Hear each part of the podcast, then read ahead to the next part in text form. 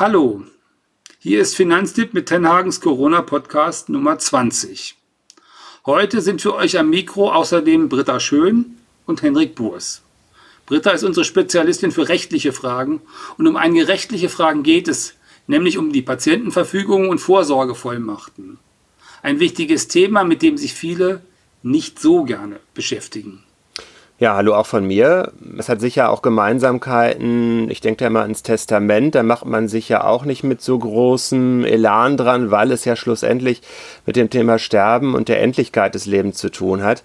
Das ist nun mal beides nicht so hübsch. Genau, aber heute wollen wir uns damit beschäftigen in Ten Hagens Corona-Podcast, was jetzt nicht heißt, dass wir glauben, dass an Corona jetzt sehr, sehr viele oder unendlich viele Menschen äh, sterben. Aber die Frage, die sich doch ganz, ganz viele Leute stellen, ist, wenn dieses Risiko denn droht und wenn ich mit diesem Risiko womöglich ins Krankenhaus komme und wenn im Krankenhaus womöglich dann auch eine Intensivbehandlung notwendig ist, was sollte ich denn da vorher regeln? Und äh, dieser, dieser Impuls ist ja eigentlich völlig in Ordnung, dass man sich da mal fragt, wenn man das nicht schon geregelt hat, dass man sich damit mal beschäftigen könnte oder sollte. Ja, auf jeden Fall. Also diese Corona-Pandemie und die mögliche Erkrankung an Covid-19 ist sicherlich ein guter Grund, um sich einfach mit den eigenen Dokumenten zu beschäftigen, wenn man festlegen möchte, wie man später einfach mal behandelt werden will, wenn man das selbst nicht mehr ausdrücken kann. Der Anlass ist gut, obwohl ich auch glaube, dass in den meisten Fällen wir darauf nicht zurückgreifen müssen. Ich habe mal geguckt äh, oder gucken lassen. Diese Woche bei der Notarkammer gibt es so eine, so eine bundesweite Aufstellung darüber, wie viele Menschen eigentlich eine Vorsorgevollmacht äh, hinterlegt haben, weil die soll ja dann hinterlegt werden, damit im Zweifel die auch jemand finden kann. Und die Zahlen sind ganz interessant. Da stand nämlich 4,6 Millionen solcher Vorsorgeregelungen seien hinterlegt worden. Im letzten Jahr seien es nochmal knapp 400.000 mehr geworden. Und dann das Interessante, im ersten Quartal dieses Jahres äh, sind es nochmal 118.000 mehr geworden. Das eine deutliche Steigerung gegenüber dem Vorjahr. Allerdings muss man sagen, Steigerungen gab es in den letzten Jahren fast immer. Also es geht langsam, aber sicher an der Stelle bergauf. Auf jeden Fall. Also das ist ein moderater Anstieg, denke ich auch. Also man kann jetzt nicht sagen, dass es sprunghaft angestiegen ist, weil alle Corona hören und sagen, oh Gott, jetzt muss ich noch meine Vorsorgevollmacht abschließen und meine Patientenverfügung formulieren. Aber es ist an sich ein Trend und es ist natürlich einfach wichtig, diese Dokumente sich anzuschauen und zu überlegen, was man regeln möchte. Vielleicht sagen wir vorab nochmal, ähm, es sind zwei unterschiedliche Dokumente. Einmal die Patientenverfügung, einmal die Vorsorgevollmacht. Wie kann man die beide jeweils mit ein paar Sätzen beschreiben? Was, ist, was sind so die Kerncharakteristika? Also die Vorsorgevollmacht ist aus meiner Sicht jetzt erstmal das Allerwichtigste. Das ist immer für die Frage, dass ich selbst nicht mehr meinen Willen zum Ausdruck bringen kann, warum auch immer, dass dann jemand bevollmächtigt ist, dem ich vertraue, der sozusagen für mich meine Geschäfte weiter durchführt oder umsetzt. Und das ist extrem wichtig und normalerweise ist es ein Partner oder es sind die Kinder und am besten sind es alle zusammen, weil wichtig ist einfach, dass man hier handlungsfähig bleibt, selbst wenn jemand beispielsweise im Koma ist oder an der Demenz leidet. Das ist das eine Dokument. Vorsorgevollmacht, total wichtig. Zweite Dokument, Patientenverfügung. Das richtet sich jetzt nicht an den Geschäftsverkehr, sondern eigentlich nur an Ärzte. Das geht darum, was passiert eigentlich, wenn ein Patient in einer Situation sich nicht mehr äußern kann und nicht mehr sagen kann, ich willige in diese Behandlung ein oder eben gerade nicht. Und äh, da gibt es ein Dokument, das kann man aufsetzen und man kann halt jetzt regeln, dass man eigentlich zum Beispiel keine Antibiotikagabe mehr möchte, wenn man zum Beispiel eine unabwendbare, sehr, sehr schwere Krankheit hat, die unheilbar ist. Sowas könnte man dort regeln. Aber es ist an Ärzte gerichtet und ist rein für den medizinischen Bereich. Naja, aber da ist doch, äh, da haben viele Leute doch Sorge. Also ich habe jetzt hier gerade wunderbar der Kreisseniorenrat in Böblingen in Baden-Württemberg. Äh, Baden-Württemberg ist ja auch ziemlich betroffen von Corona da haben sich die Leute offenbar große Sorgen gemacht, weil der Kreisseniorenrat extra hingegangen ist und mit der örtlichen Klinik darüber geredet hat, ob denn Patientenverfügungen, die schon existierten, ob die angepasst werden müssten oder wie Patientenverfügungen auf die diese neue Herausforderung, also Corona, reagieren, weil Corona ist ja bisher nicht bekannt gewesen. Das heißt also, man kann eigentlich in seiner Patientenverfügung jedenfalls nichts Spezielles zu Corona reingeschrieben haben. Und da haben sich natürlich manche gefragt, muss ich da was reinschreiben? Und andere haben sich vor allen Dingen gefragt, wie ist denn das eigentlich? je nachdem, was ich da reingeschrieben habe, werde ich dann womöglich unterschiedlich behandelt. Also wenn jetzt in den Krankenhäusern es wirklich voll wird und auf den Intensivstationen wirklich voll, könnte denn sozusagen etwas, was ich da reingeschrieben habe, für mich eine negative Folge haben. Also dass ich weniger behandelt oder schlechter behandelt werde. Ja, das ist richtig. Also ich glaube, diese Sorge treibt viele um, die jetzt schon so ein Dokument erstellt haben oder die das jetzt gerade machen wollen. Weil wir haben alle dieses Szenario vor Augen, das zum Glück äh, weit, weit, weit davon entfernt ist, Realität zu werden in Deutschland, dass die intensivmedizinischen Betten voll sind. So. Und jetzt gibt es einen Patienten, der hat eine Patientenverfügung gemacht und hat dort reingeschrieben, ich möchte zum Beispiel in einem unabwendbaren Sterbeprozess oder bei einer äh, fortgeschrittenen Demenz ohne Heilungsaussichten keine künstliche Beatmung. So, und dann haben die Leute Angst, wenn das der Arzt liest, dass der auch in einer Covid-19-Erkrankung sagt, der wird jetzt aber nicht künstlich beatmet. Aber das ist nicht so, weil eine Covid-19-Erkrankung ist in den aller, allermeisten Fällen ja eine Krankheit, die heilbar ist. Das heißt, ich komme eigentlich in den allerwenigsten Fällen überhaupt in den Anwendungsbereich, dass ein Arzt überhaupt diese Patientenverfügung anschauen muss. Weil man davon ausgeht, dass ganz, ganz viele Fälle heilbar sind und dass diese vorübergehende künstliche Beatmung zu einem Heilungserfolg auch führt. Hm. Das haben die Ärzte den Senioren auch erzählt, also in Böblingen, wenn man das dann durchliest, das ist ganz spannend.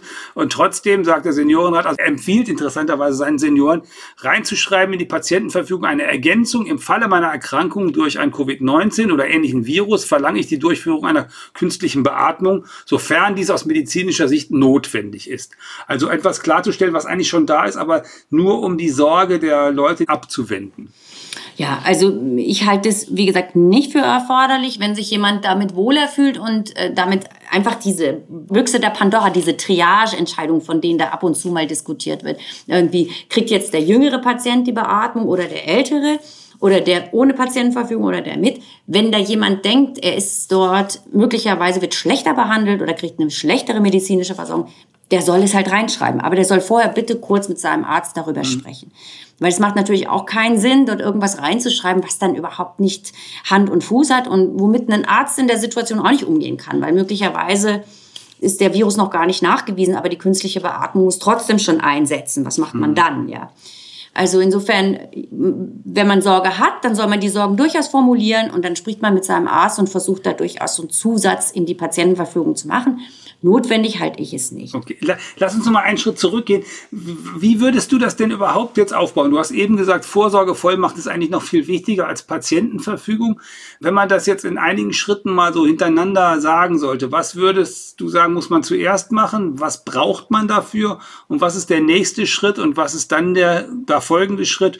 Und ganz am Ende würde man, wenn man schon eine Patientenverfügung hat und sich Sorgen macht, da so einen Satz reinschreiben. Aber lass uns mal von vorne anfangen. Was braucht man als allererstes? Okay, fangen wir von vorne an. Als allererstes denke ich, man braucht eine Vorsorgevollmacht. Man muss sich überlegen, wer aus dem unmittelbaren Umfeld ist wirklich eine Vertrauensperson, die alle finanziellen, geschäftlichen etc. Dinge für mich erledigt, falls ich das nicht mehr kann. So, das ist im Regelfall der Partner. Und falls dem auch irgendwie was zeitgleich passiert, ist es auch noch gut, wenn man noch eine zweite oder eine dritte Person dort aufnimmt. Weil wichtig ist immer, dass man handlungsfähig bleibt, also die Kinder.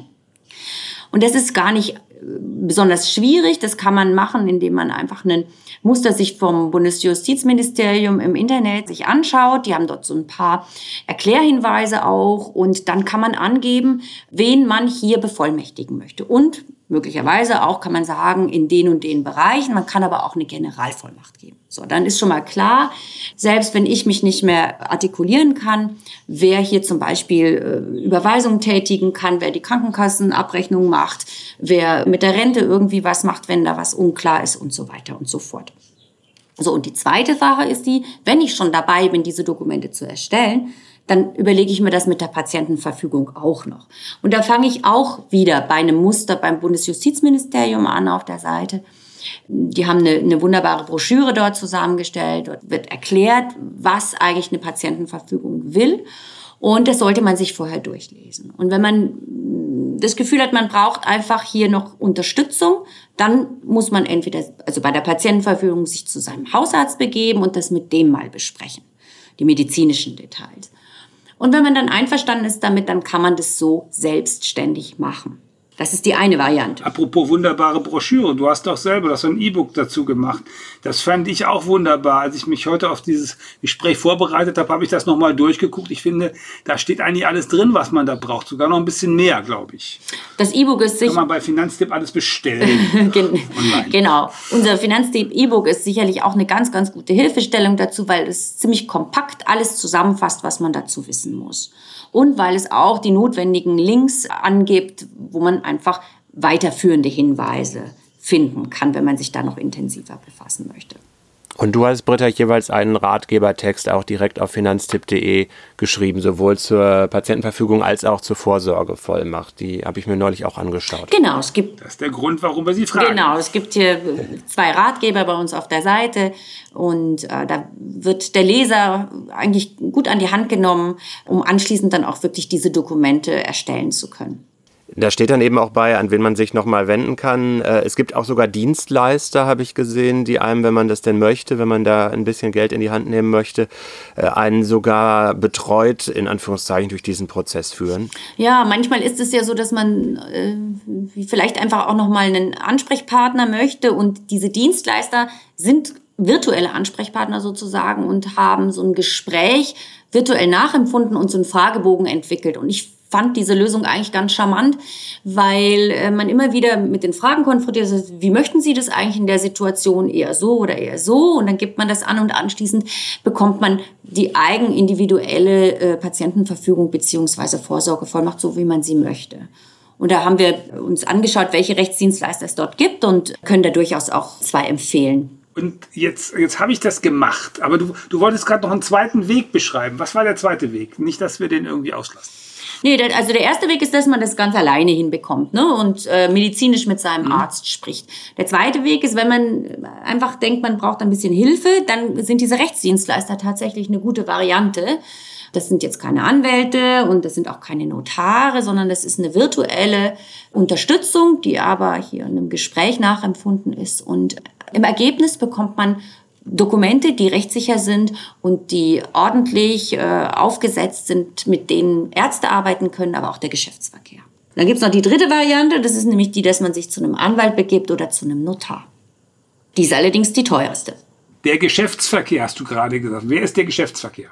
Das ist die Juristin. Genau, das sind Banken, das sind Versicherungen, das sind Vermieter möglicherweise, das sind ähm, Vertragspartner. Alles das, was man in seinem Leben so für Verträge schließt, das ist sozusagen von dieser Vorsorgevollmacht erfasst. Also ich kenne selber jetzt Fälle von Leuten, die so eine Vollmacht äh, sozusagen ausgestellt haben für ihre Kinder.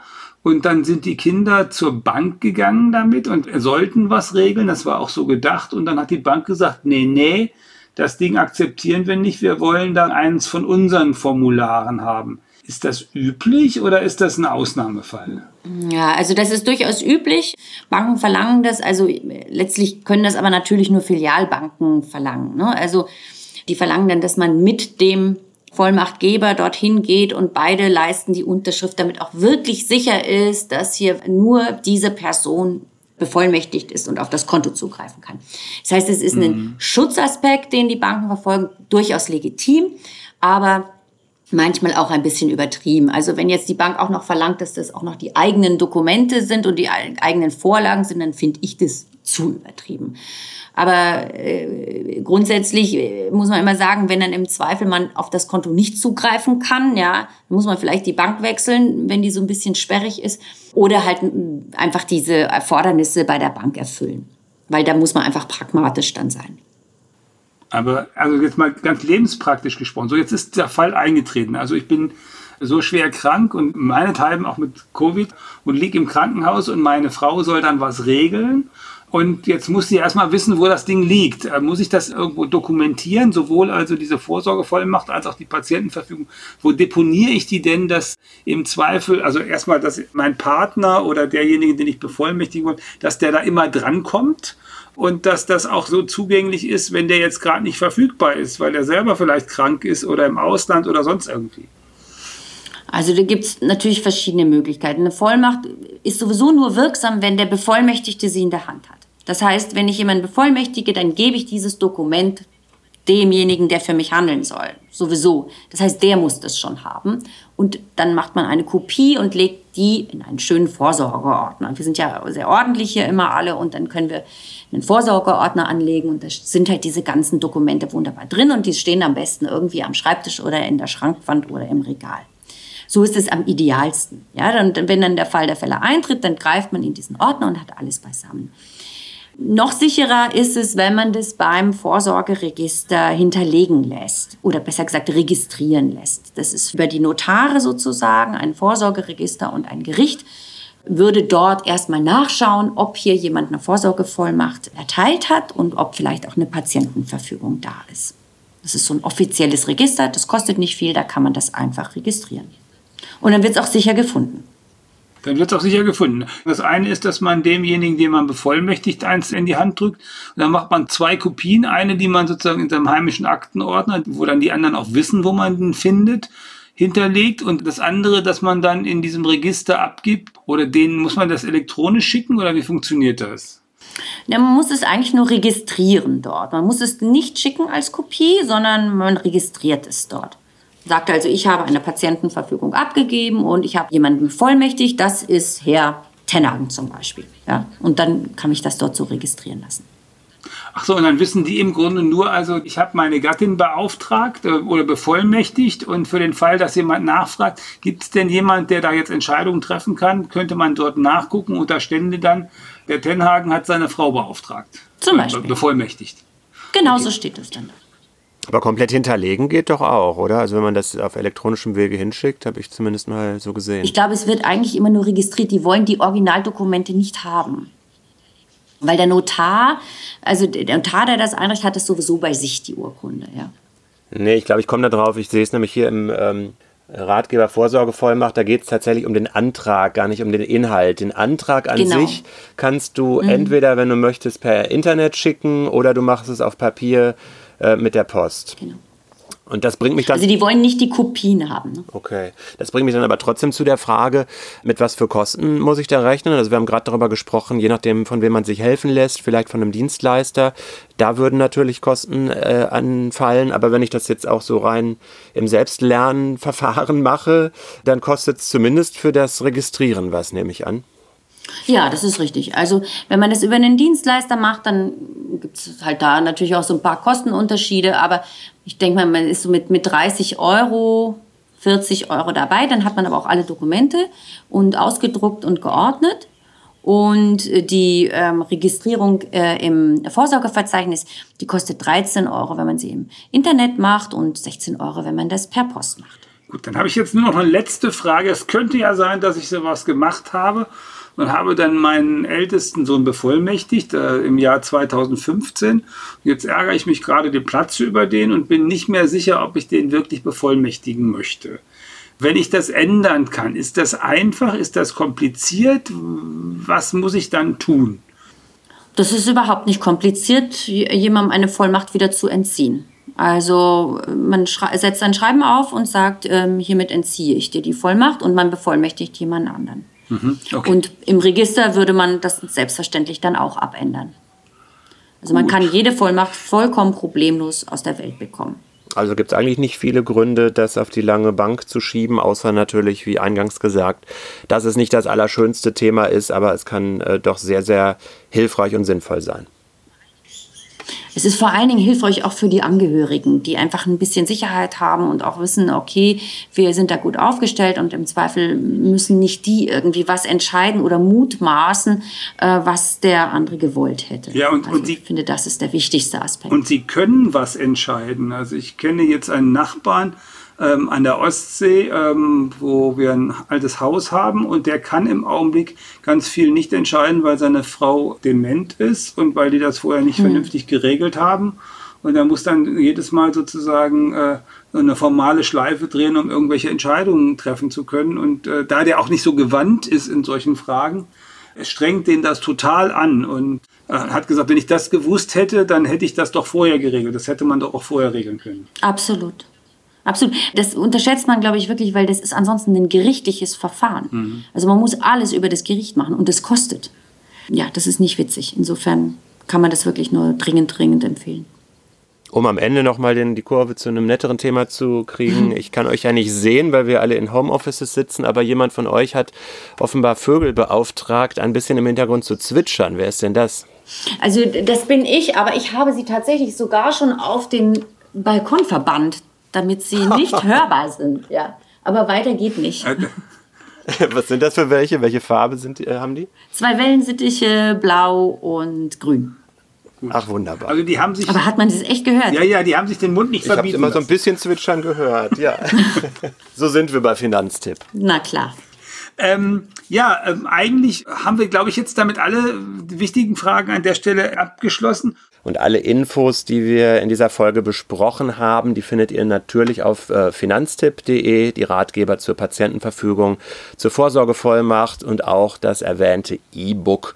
Und wenn ihr den Podcast mögt, äh, was wir hoffen, dann äh, abonniert ihn sehr gerne und schreibt uns auch gerne eure Meinung dazu an redaktion.finanztipp.de liked ihn, liked ihn überall, bei Apple Podcast, bei dieser, bei Spotify, wo auch immer ihr ihn seht und hört.